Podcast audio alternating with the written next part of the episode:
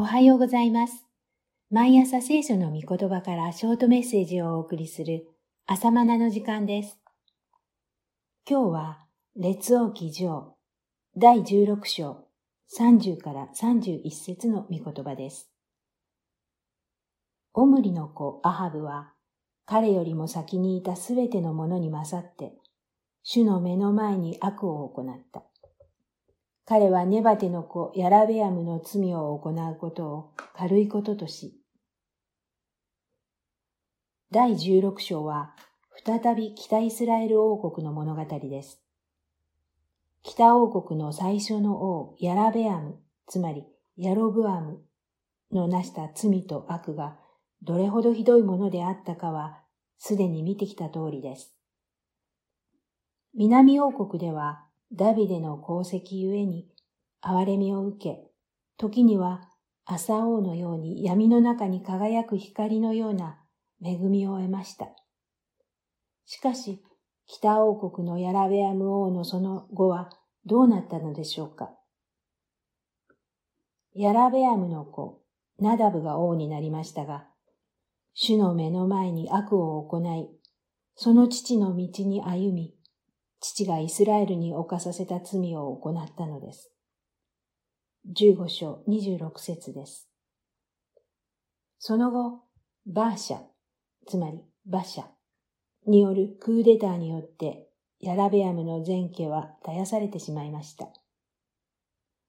そのバーシャが王となって24年間、イスラエルを治めるのですが、彼も主の目の前に悪を行い、ヤラベアムの道を歩み、ヤラベアムがイスラエルに犯させた罪を行ったのです。15章34節です。その後もクーデターの連続です。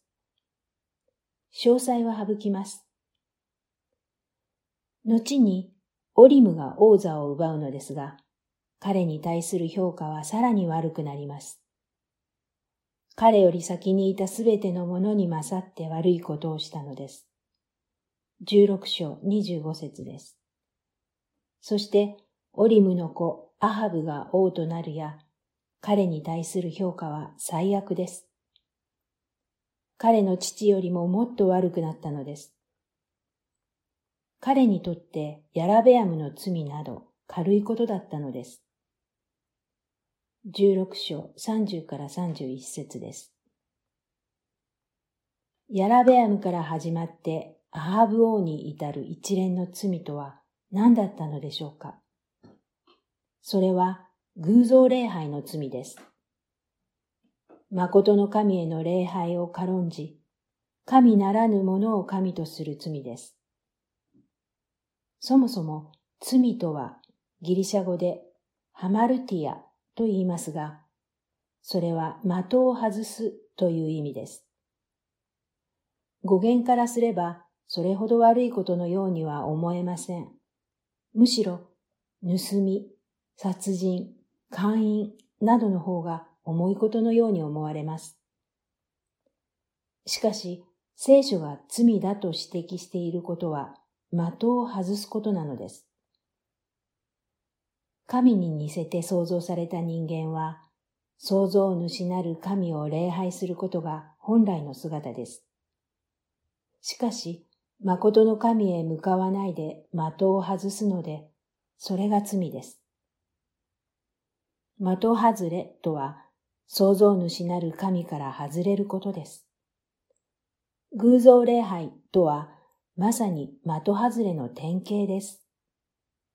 誠の神へ向かうべき的を外して、偶像に的を定めるのですから、決定的なボタンの掛け違いです。